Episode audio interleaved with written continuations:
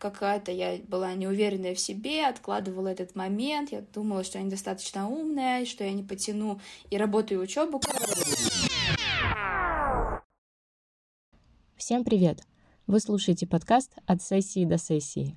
Как можно догадаться из названия, он о студенчестве. Меня зовут Света Горностаева, и я приглашаю в подкаст разных «Барабанная дробь» студентов, ну или выпускников, чтобы поговорить за жизнь, и заодно порасспрашивать их о разных необычных обстоятельствах, при которых они проживают или проживали эти студенческие годы.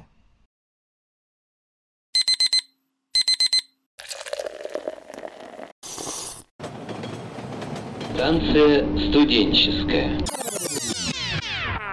Для первого эпизода подкаста я решила поговорить со студентами, которые совмещают работу с учебой. Так или иначе, конечно, ту или иную подработку с учебой совмещают большинство студентов, но я решила поговорить с двумя прекрасными девушками, которые делают это очень даже серьезно и даже могут себя самостоятельно обеспечивать. Одна из них работает не по специальности, по которой учится, и работает во фрилансе.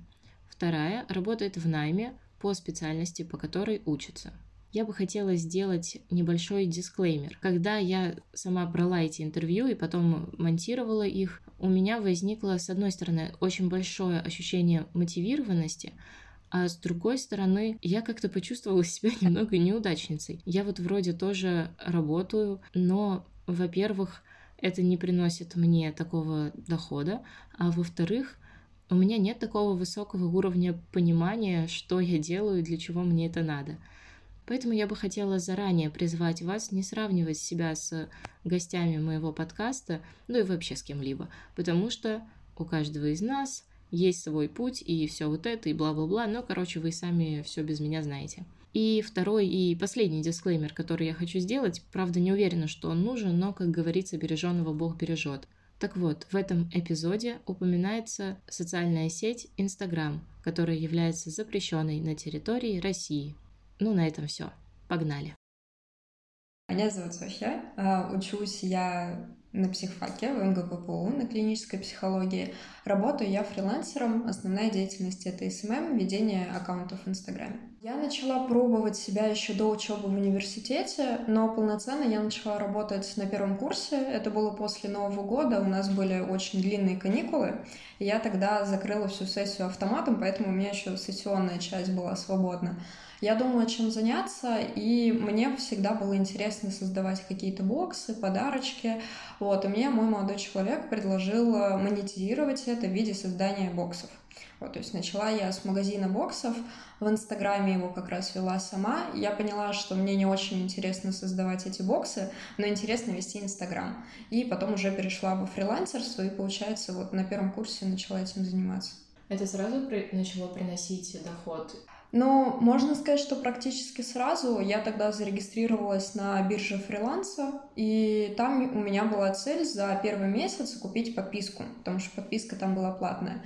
Я ее купила за две недели, но это было в районе 2000 рублей. Вот, то есть я занималась разной мелочевкой, писала какие-то тексты. Очень забавная есть история, что я писала тексты для женского журнала от лица 40-летнего мужчины и мне за А4 страничку высылали 100 рублей, и там были максимально не психологичные темы, но я как студентка психфака чувствовала личную ответственность и старалась э, текст по типу «Как понравится любому мужчине быть идеальной женой» преподносить в более экологичном формате. И в итоге вот на этом мы и не сошлись с заказчиком, и я перестала там работать.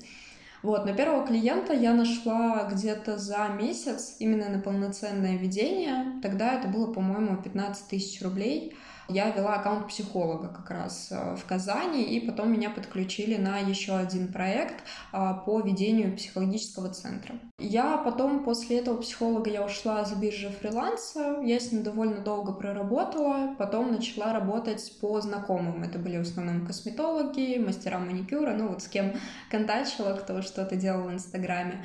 Но обычно это было там по месяцу, по два, потому что это были маленькие клиенты.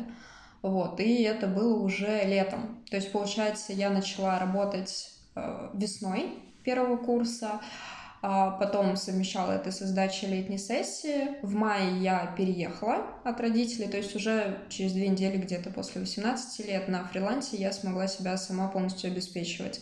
Это было где-то через два, наверное, месяца после вот моего старта во freelance.ru. Вот, это не реклама. Биржа, она на самом деле не очень хорошая. И потом был какой-то просят я какое-то время долго не могла найти клиентов, то есть закончилось вот это сарафанное радио. Потом, вот честно, я не помню, как я вышла на более постоянное сотрудничество, но вроде это тоже было через сарафан. А теперь послушаем, как же, собственно, Софья совмещала работу с учебой на первом курсе. Ну, на самом деле, вот в начале работы это было вообще достаточно просто, потому что на момент летней сессии я вела полноценно один аккаунт еще, и не сказать, что это требовало супер много времени моего. Вот. За счет того, что это было начало, и я еще разбиралась, как там что, наверное, да, это было труднозатратно. Вот. Но, в общем, на летнюю сессию я просто даже не помню, чтобы моя работа как-то влияла. Для меня тогда еще учеба стояла в приоритете, поэтому я сначала занималась, готовилась к сессии, чтобы ее сдать, а потом занималась работой. Вот. Совмещать сложно уже, когда у тебя несколько клиентов и когда это полномасштабно, как вот сейчас у меня идет. На втором курсе в основном была дистанционная учеба, и вот что Софья рассказывает об этом периоде. Когда дистант, безусловно, это гораздо проще, потому что и моя работа, она из дома, и мне, в принципе, привычно в этой обстановке заниматься.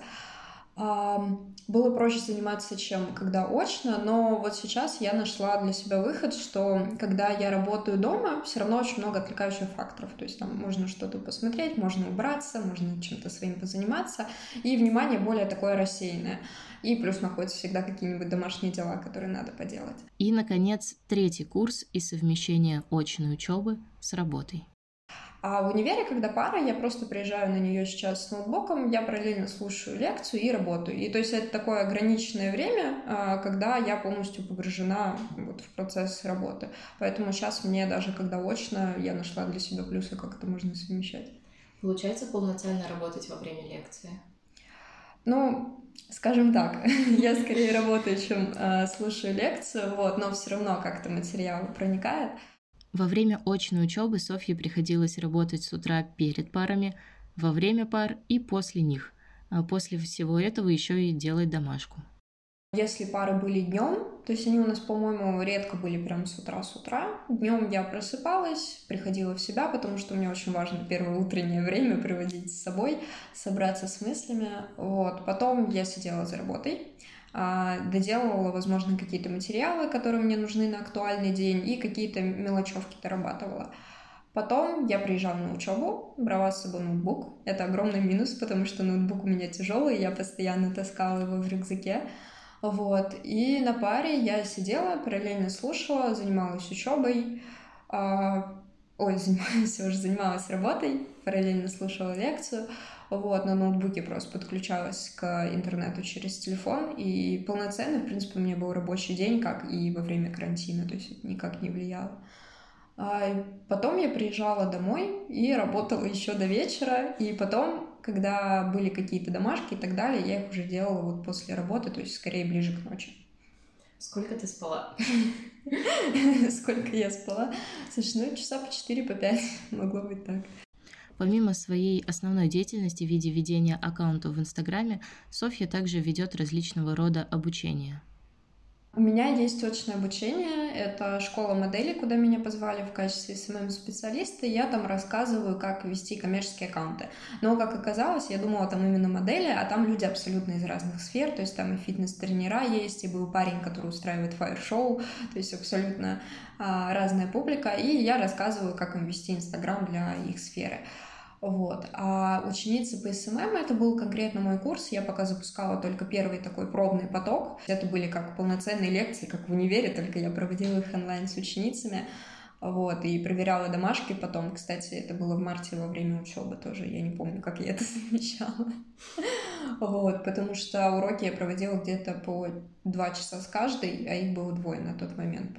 Один из вопросов, который меня больше всего интересовал, это есть ли предвзятое отношение у клиентов в связи с возрастом Софьи.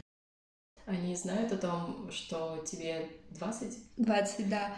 А, нет, они не знают, но ни разу не было такого, что, ну, по мне видно, я думаю, что мне не 27, там, не 30 лет, а, не было такого предвзятого отношения.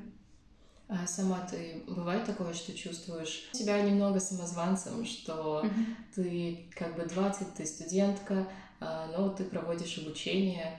Есть ли тут у тебя какое-то внутреннее противоречие?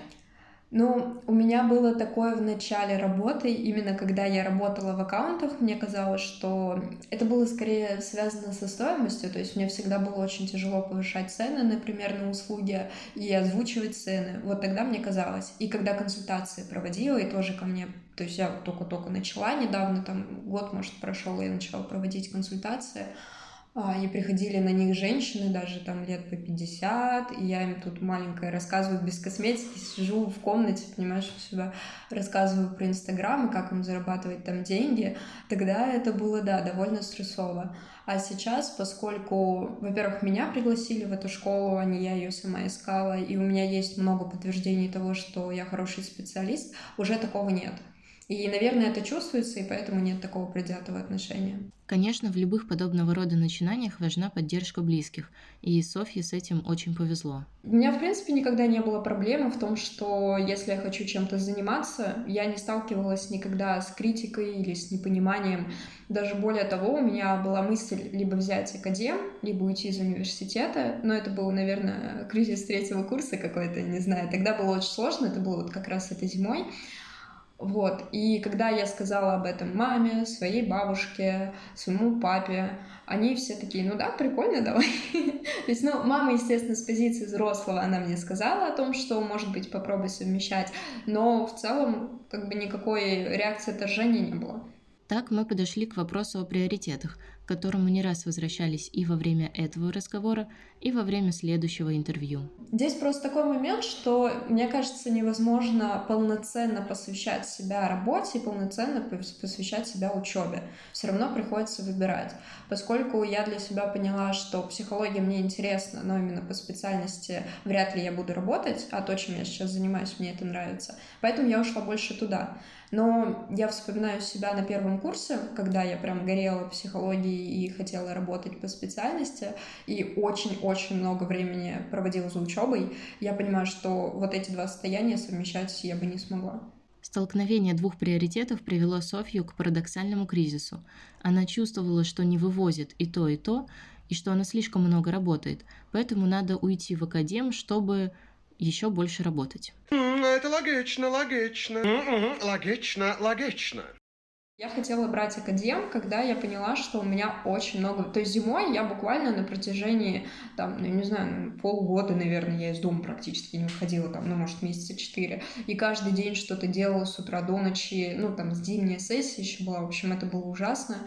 А, очень тяжело было совмещать на тот момент. Еще когда матстат был, вот это тоже. Мне с математикой плохо. Мне это было очень тяжело. Вот, ну и, в общем, я э, решила на тот момент, что мне учеба мешает развиваться в своей деятельности.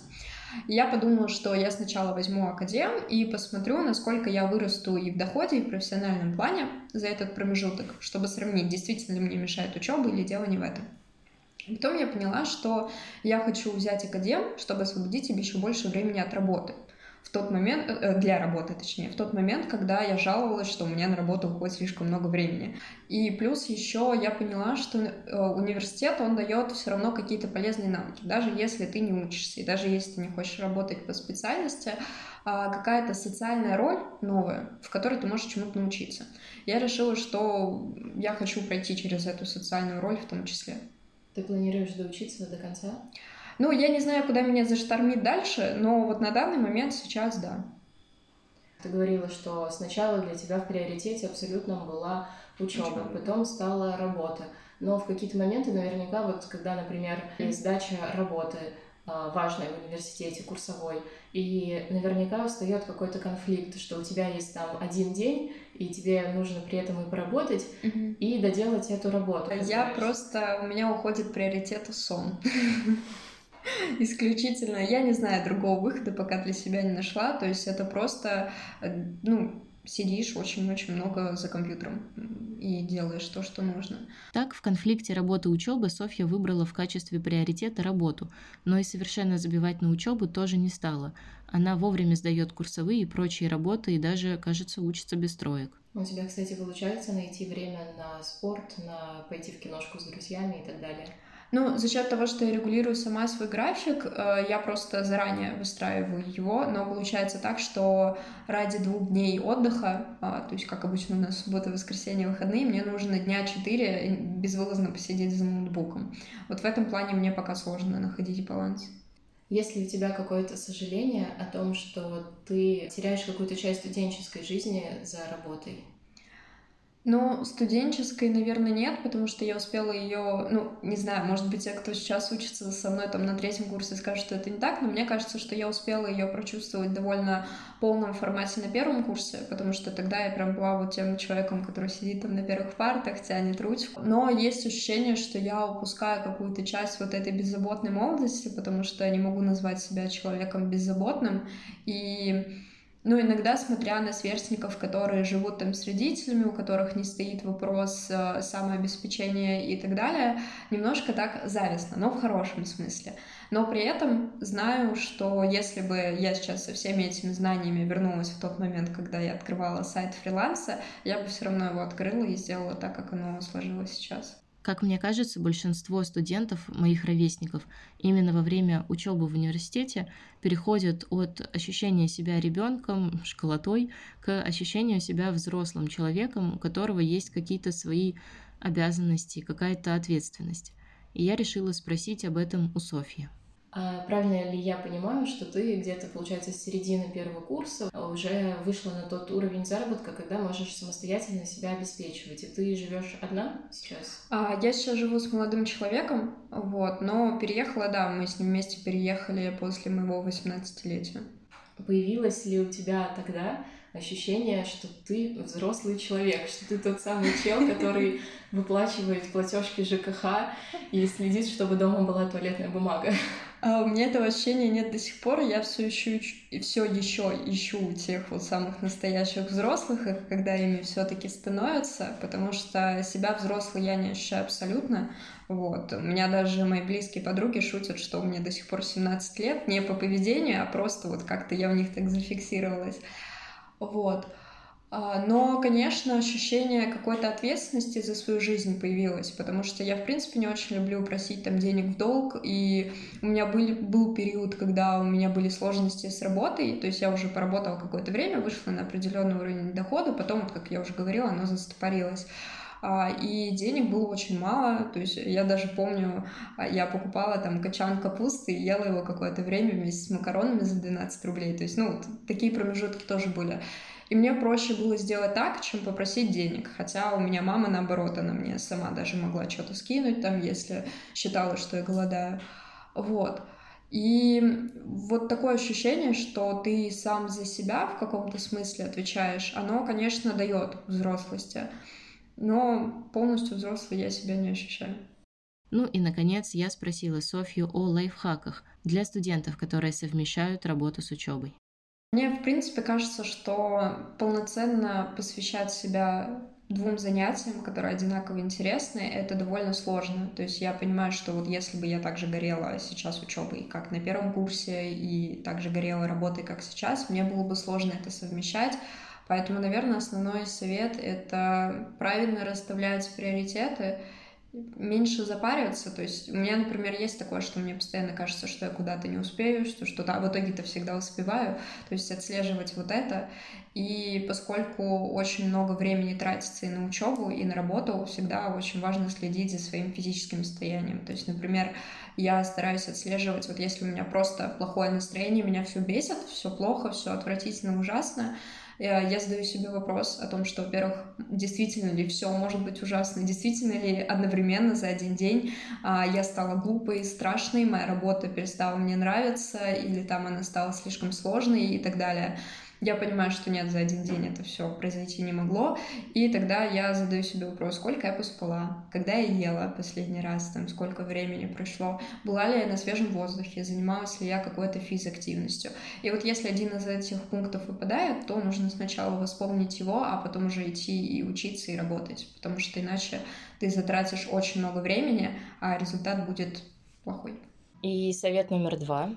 Не нужно зацикливаться на том, нужно ли высшее образование, не нужно ли высшее образование. То есть здесь, мне кажется, у каждого человека должен быть свой путь, и то, как люди его будут проживать, это и есть правильно. Уже после записи подкаста Софья мне написала и сказала, что забыла сказать очень важную вещь и отправила мне голосовое. Давайте это голосовое послушаем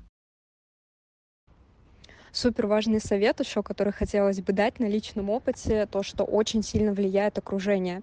И, например, когда у меня главной мотивацией выступала учеба, я и общалась с людьми, у которых тоже это ведущая мотивация и ведущая деятельность. А потом, когда я перешла в сферу фриланса, у меня возник недостаток тех людей, которые занимаются тем же самым. И только сейчас я обрела людей, которым тоже это интересно, и мы друг друга можем мотивировать. Мне есть с кем поговорить о работе. Раньше этого очень сильно не хватало, и очень падает мотивация, когда тебе не с кем даже обсудить свои какие-то рабочие моменты. Теперь, кажется, самое время перейти ко второму гостю. Привет, меня зовут э, Ира. Я учусь в высшей школе экономики на бизнес-информатике и работаю я в Deloitte бизнес-аналитиком. Что такое бизнес-информатика и что такое бизнес-аналитик? Ой-ой. Это очень сложно объяснить. Но бизнес-информатика, она включает в себя сразу несколько направлений, то есть э, это как IT в бизнесе. То есть наше направление посвящено этому, но при этом а, можно уйти в три разные сферы. Это экономика, программирование и бизнес. Я ушла как раз то, что-то между бизнесом и программированием. Вот я являюсь бизнес-аналитиком. А, я работаю в отделении SAP. SAP — это программное обеспечение немецкое.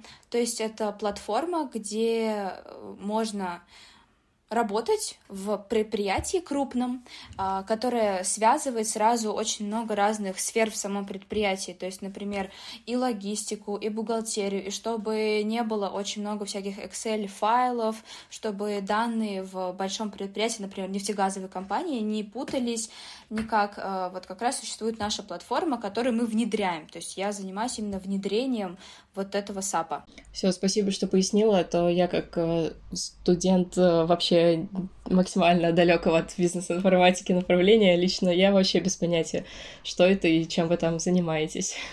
Ну, я надеюсь, что плюс-минус понятно стало, а то мои друзья до сих пор не понимают, что я делаю. Как э, Чендлер в «Друзьях». Да, да, да, да. Вот у меня подруга как раз с ним и сравнивает. То, что никто в итоге не знал, кем он работает, все такие просто накидали всякие идеи, и никто вообще не попал. Вот это точно моя история.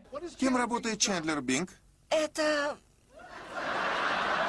Это как-то связано с цифрами с компьютерами. Он ходит с портфелем. Десять секунд. Отвечайте или проиграете. Еще связано с денежными переводами. С переводами. Он переводчик. Переводник. Такого слова вообще нет. Я должна догадаться. Должна вспомнить. Боже мой. А ты работаешь удаленно или очно? Я работаю удаленно, но, по идее, как бы до всей этой коронавирусной ситуации работали все из офиса. Ну, я имею в виду в моем отделе. Но как пришел карантин, все перешли на удаленку, и даже после того, как он закончился, э, все, все равно все до сих пор работают э, именно дистанционно, потому что это намного удобнее, не надо тратить время на дорогу, и по факту вообще нет никакой нужды работать из офиса. Но вот последний месяц, когда у нас э, был очень крупный проект с э, нефтегазовой как раз российской компанией, и проблема была в том, что обычно мы внедряем SAP где-то за 8 месяцев, ну, зависит от э, тех модулей, которые мы внедряем, э, мы должны были сделать всю работу за 2 месяца, как раз после этой военной операции, из-за того, что международные компании стали уходить из России, как бы эта нефтегазовая компания работала на международной платформе САПа, а мы должны были внедрить именно российскую, российский SAP. В эту компанию. Из-за того, что как бы вот эта международная компания просто отрубала их от системы, им нужно было делать как можно быстрее. И мы приходили в офис, чтобы просто скоординироваться быстрее среди сотрудников, среди наших задач, потому что все равно намного легче подойти к человеку и спросить, уточнить у него что-то по твоей части, чем, например, э, писать ему сначала в скайпе, потом ждать, когда он ответит. Поэтому пару месяцев я работала очно, но все остальное время я работаю дистанционно. И сейчас тоже. А когда ты устроилась на эту работу? А я устроилась э, в январе, то есть я работаю прям с самого начала января. Прошла на эту стажировку, наверное, в начале декабря, но сама стажировка начиналась с января. А, то есть это началось как стажировка, а потом тебя взяли туда уже в штат? Да, да, можно сказать так, но, если честно, я не вижу вообще никакой разницы сравнивая с тем, когда я была стажером и когда я сейчас как бы являюсь аналитиком. Вот, поэтому я как и работала 40 часов, так и работаю сейчас тоже 40. Подожди, как это возможно? Ты же еще учишься, и у вас вроде была даже очная учеба. Uh, нет, у нас uh, гибридный формат, то есть это когда ты имеешь возможность и присоединяться дистанционно, и к лекциям, и к семинарам, и можешь ходить в универ. Но как бы я весь этот год, можно сказать, проучилась тоже дистанционно. Я вообще пару раз, наверное, была в университете. Все три курса у нас было вообще там на пальцах можно пересчитать предметы, где учитывалась посещаемость. Но э, у нас обучение построено так, что если ты хочешь получить высокий балл, в любом случае тебе нужно посещать и лекции, и семинары. Поэтому я, получается, в течение дня работала, а потом из-за того, что все лекции и семинары были в записи, я смотрела записи лекций и семинаров. Как видите, график у Иры тоже был не самым простым. Давайте послушаем, как выглядел ее обычный будний день. Ну, получается, я просыпалась, сразу подключалась к нашему утреннему созвону, потому что у нас такое есть на работе, как бы там еще сидя в кровати, просто чтобы послушать, что там происходит вообще. Вот, потом уже шла там делать завтрак, и если у меня, например, не было задач именно по работе, я даже в течение дня могла посмотреть что-то по учебе. Например, одну, одну лекцию или один семинар, или, может быть, вообще присоединиться к семинару. Если же у меня были такие дни, когда, например, вот весь рабочий день я работала, а, то после рабочего дня я даже не после, я шла еще на тренировки, а уже ночью смотрела лекции и семинары. Сколько ты спала? Ну, мало. Но я, получается, засыпала где-то в пол третьего и просыпалась в девять. Удавалось ли тебе найти время на то, чтобы там сходить с друзьями в киношку? Да, да, да, да. Это точно, потому что в течение этого года я еще была в двух студенческих организациях, а, и я, да, всегда старалась найти время, потому что мне кажется, что я не смогу, у меня просто не хватит сил чисто физически, если я буду постоянно только в работе, только в учебе.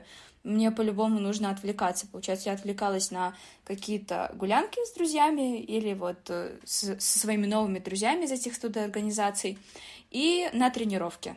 Нет ли у тебя ощущения, что у тебя из-за работы страдает учеба или наоборот из-за учебы страдает работа? Нет, да, конечно, есть такое ощущение. А, скорее второй вариант, то есть что из-за работы страдает учеба, потому что ну, я еще слишком-слишком ответственно относилась к работе, только когда я начала в июне ходить очно на работу, то, что я рассказывала из-за проекта, там, получается, были другие стажеры, и я от них узнала, что можно было ставить, а, например, свои лекции и семинары в расписание рабочее. Оказывается, все об этом знали, я не знаю, мне об этом не сказал ни мой бади, ни мой тимлид, никто мне об этом не сказал. А, все, получается, пользователи пользовались этой возможностью, ставили свое рабочее расписание, свое учебное расписание. Получается, они не отвлекались. Просто я делала, можно сказать, намного больше по работе, чем могла бы делать. И учитывая, что наша стажировка была нацелена на студентов, они знали, что мы учимся, я могла пользоваться этой возможностью. но я не знала просто об этом. И из-за того, что я все-таки по ночам смотрела эти лекции, семинары, или же вообще, например, их не смотрела, у меня очень много, очень-очень скапливалось, и потом перед контрольными или сразу перед экзаменами я смотрела сразу много, в стрессе это все. Понятное дело, что у меня это усваивалось не так хорошо в голове, но я имею в виду, я люблю все равно те предметы, которые мне нравятся изучать, я люблю их досконально рассматривать, как бы, может быть, что-то даже дополнительно смотреть. Вот, а я этого не делала. В отличие от Софьи, у Иры учеба во многом пересекается с работой и помогает в ней. Например, весь второй курс мы э, проходили разные предметы, в которых по факту было одно и то же, это как раз внедрение информационных систем. И когда на втором курсе я это все учила, да и вообще не только я, мы все так скептически к этому относились, такой, боже мой, опять какие-то там протоколы разные. Я даже не помню, что мы там проходили, если честно. Но как бы суть э, конечную я уловила, и сейчас мне намного легче, например, работать, чем ребятам с каких-то гуманитарных направлений, например. И, ну, я чувствую, что мне чуть полегче, потому что, например, мы уже взаимодействовали в университете с этой платформой, с САПом, и я знаю, я знала, как там все выглядит плюс-минус. Дальше мне было интересно узнать, хотела ли Ира начать работать раньше, и если да, то что ей мешало начать. Я вообще хотела начать работать еще даже раньше. Такие мысли у меня появились с начала третьего курса, но у меня какая-то, я была неуверенная в себе, откладывала этот момент, я думала, что я недостаточно умная, что я не потяну и работу, и учебу как раз. И ну, родители советовали начать с четвертого курса, чтобы не упускать учебу.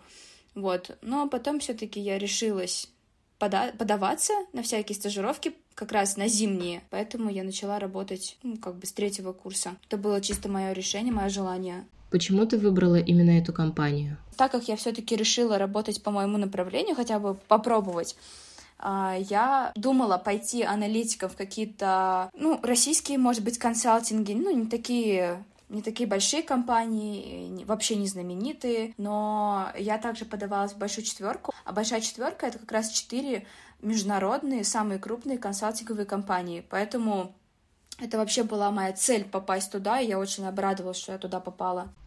Откуда ты нашла эту стажировку? То есть вам в вышке это предлагают как, как бы список компаний, которые готовы взять их студентов? Нет, я вообще э, услышала про эту стажировку от моей соседки в общаге. Вот, и она меня подтолкнула туда податься, потому что я, опять же, как говорила, я была очень уверена в себе, думаю, зачем мне тратить свое время, но я также пыталась подаваться на стажировки от предлагаемых вышкой.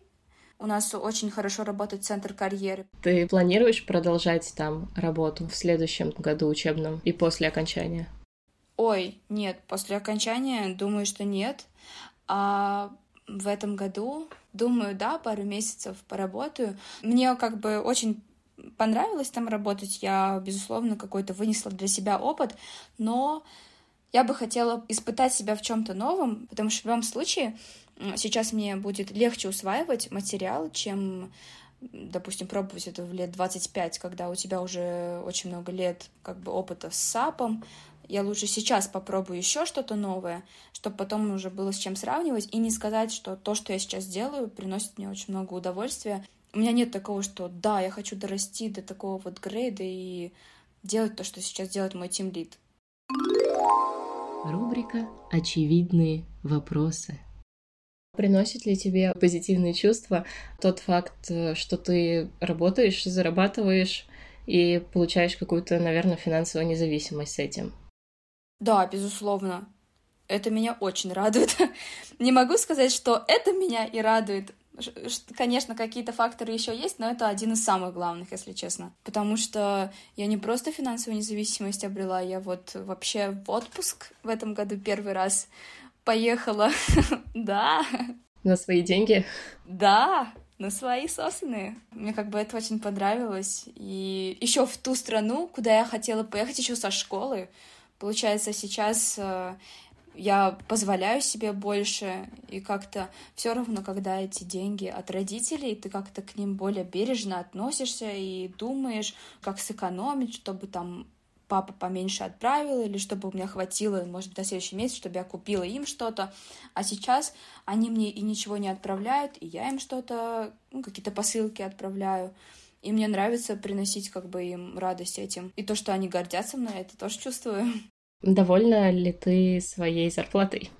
Я просто сама из Ташкента, из Узбекистана, и если сравнивать э, со средним заработком здесь у нас, то мой, конечно, это вообще выше среднего. Намного, ну ладно, не намного, но точно выше среднего. Но если сравнивать э, с московскими зарплатами, причем вот как бы с э, той же специальностью, только, например, в другой компании, то у меня достаточно низкая зарплата, учитывая, сколько времени я провожу за работой, сколько бы я могла зарабатывать, если сравнивать с этим, то не сказать, что я очень довольна. При этом какая-то финансовая независимость, как ты уже сказала, она все же есть. И пришло ли э, с этим ощущением ощущение самостоятельности и взрослости? Да, безусловно. У меня чувство взрослости, мне кажется, пришло еще э, с переездом в Москву, потому что все равно ты живешь отдельно от родителей, все в твоих руках, да. А когда я начала еще работать, еще больше я почувствовала то, что вот все взрослая жизнь началась и закончилось мое детство. Так грустно звучит. Да, я согласна, для меня тоже. В разговоре с Ирой мы тоже затронули тему приоритетов. Но учитывая, что все равно для меня учеба играет очень важную роль э, сейчас, я приоритет все равно, по крайней мере, буду, вот особенно на четвертом курсе, расставлять в сторону учебы. Все равно команда относится с пониманием к студентам, то есть они не будут никак нагнетать, и они понимают, что такое экзамены, они сами через это все прошли. И у меня были тоже такие ситуации, когда на самом деле была горящая задача и на работе, и, например, мне нужно было готовиться к экзамену. И причем экзамен был не завтра, а я все равно же начинаю готовиться за пару дней. Я объясняла им то, что как бы нет, я не могу, я должна подготовиться, я не хочу провалить экзамен, мне интересно, я должна его сдать. И не было никогда никаких неприятных разговоров по этому поводу. Лучше выбрать для себя, в какую сторону ты хочешь пойти, полностью забросить учебу и при этом развиваться очень сильно в карьере, в карьере, либо все равно 50 на 50 или даже 60 на 40. Вот у меня скорее ситуация 60 на 40. Потому что все равно сейчас нам учиться намного легче, и вот пока что мы молодые, мне кажется, стоит э, как раз этот шанс не упускать. Ну, мне, мне просто еще очень нравится учиться. Я знаю ребят, у нас вообще очень много, особенно на курсе, кто полностью забил на учебу, и я их не очень понимаю. Потому что все равно то, что мы проходим в университете, э, мне это помогает в работе. Может быть, даже косвенно как-то, но помогает. Один из основных выводов, которые я сделала при разговоре с Ирой, это то, что не нужно бояться спрашивать и просить. И очень высока вероятность, что ваши коллеги, там, начальники, они пойдут вам навстречу. И Ира подтверждает этот вывод. Вот даже то, что я училась по ночам, это моя проблема по факту. Потому что я могла, например, поговорить с моим тем лидом и сказать то, что нет, я так не тяну учебу, мне нужно присутствовать, например, на парах, и они бы мне в любом случае сказали, что ладно, тогда ставь их, например, в расписание, и я бы не пропускала, и я уверена, что мне было бы намного легче учиться и менее стрессово. Ну и завершим наш разговор хорошим, жизнеутверждающим советом от Иры нужно все равно уделять время самому себе. То есть не нужно уходить ни полностью работу, ни в полностью учебу. То есть все равно нужно как-то отвлекаться, нужно не откладывать свои тренировки, свои какие-то любимые дела. дела. Нужно все равно находить на это время. Вот такие вот у меня получились два интервью. Для себя я, наверное, сделаю два основных вывода – Первое — это то, что можно учиться в университете и при этом не хотеть работать по специальности. То есть можно относиться к учебе просто как к какой-то социальной роли, через которую ты хочешь пройти, но при этом она тебя ни к чему не обязывает. И второй вывод, ну, я тут немножко повторюсь, это то, что можно просить и спрашивать других людей о чем-то. И, скорее всего, они понимают тебя, они понимают, в какой ситуации ты находишься и могут пойти тебе навстречу. Я работаю репетитором по английскому и работала няней, и периодически, конечно, возникали ситуации, когда мне нужно было отменить или перенести занятия из-за того, что у нас в универе поменяли расписание или что-нибудь в этом роде. Мне всегда эти моменты казались жутко неловкими, мне всегда было очень стыдно, и я старалась максимально до них вообще не доводить, даже если от этого пострадает учеба. Хотя на самом деле в этом не было ничего страшного, ведь э, по сути мне всегда шли навстречу и спокойно относились к этой необходимости. Друзья, переходите по ссылке в описании в телеграм-канал этого подкаста и обязательно пишите в комментах какие-то цитаты или выводы, которые вам показались самыми жизненными или просто самыми ценными. И не забывайте ставить реакции на другие комментарии. Автор комментария с наибольшим количеством реакций получит какой-нибудь ништячок. Например, возможность прозвучать в этом подкасте или задать вопрос гостю подкаста, ну или какой-нибудь другой ништяк, который он сам для себя выберет. Так что присоединяйтесь. А, еще, ребят, пожалуйста, вот прямо сейчас включите телефон или ноутбук, с которого вы слушаете, и поставьте какую-нибудь реакцию, подписку, сердечко и так далее на этот подкаст на платформе, на которой вы его слушаете. Ну, а еще обязательно вот сейчас позвоните своим родителям, своей тете, дяде, бабушкам, дедушкам, друзьям. Вот, позвоните им и посоветуйте послушать этот подкаст. Ну и последнее. Это мой первый опыт в записывании подкаста, поэтому я открыта к вашей конструктивной критике в комментах или в личке. Ну, еще больше конечно, открыта к сообщениям о том, какой это офигенный подкаст, и вы готовы его слушать вечно и э, донатить мне миллионы долларов. Ну, это так, к слову. В общем, спасибо вам большое за прослушивание. До связи. Сколько ты зарабатываешь? Спасибо, что без этого вопроса я его очень не люблю.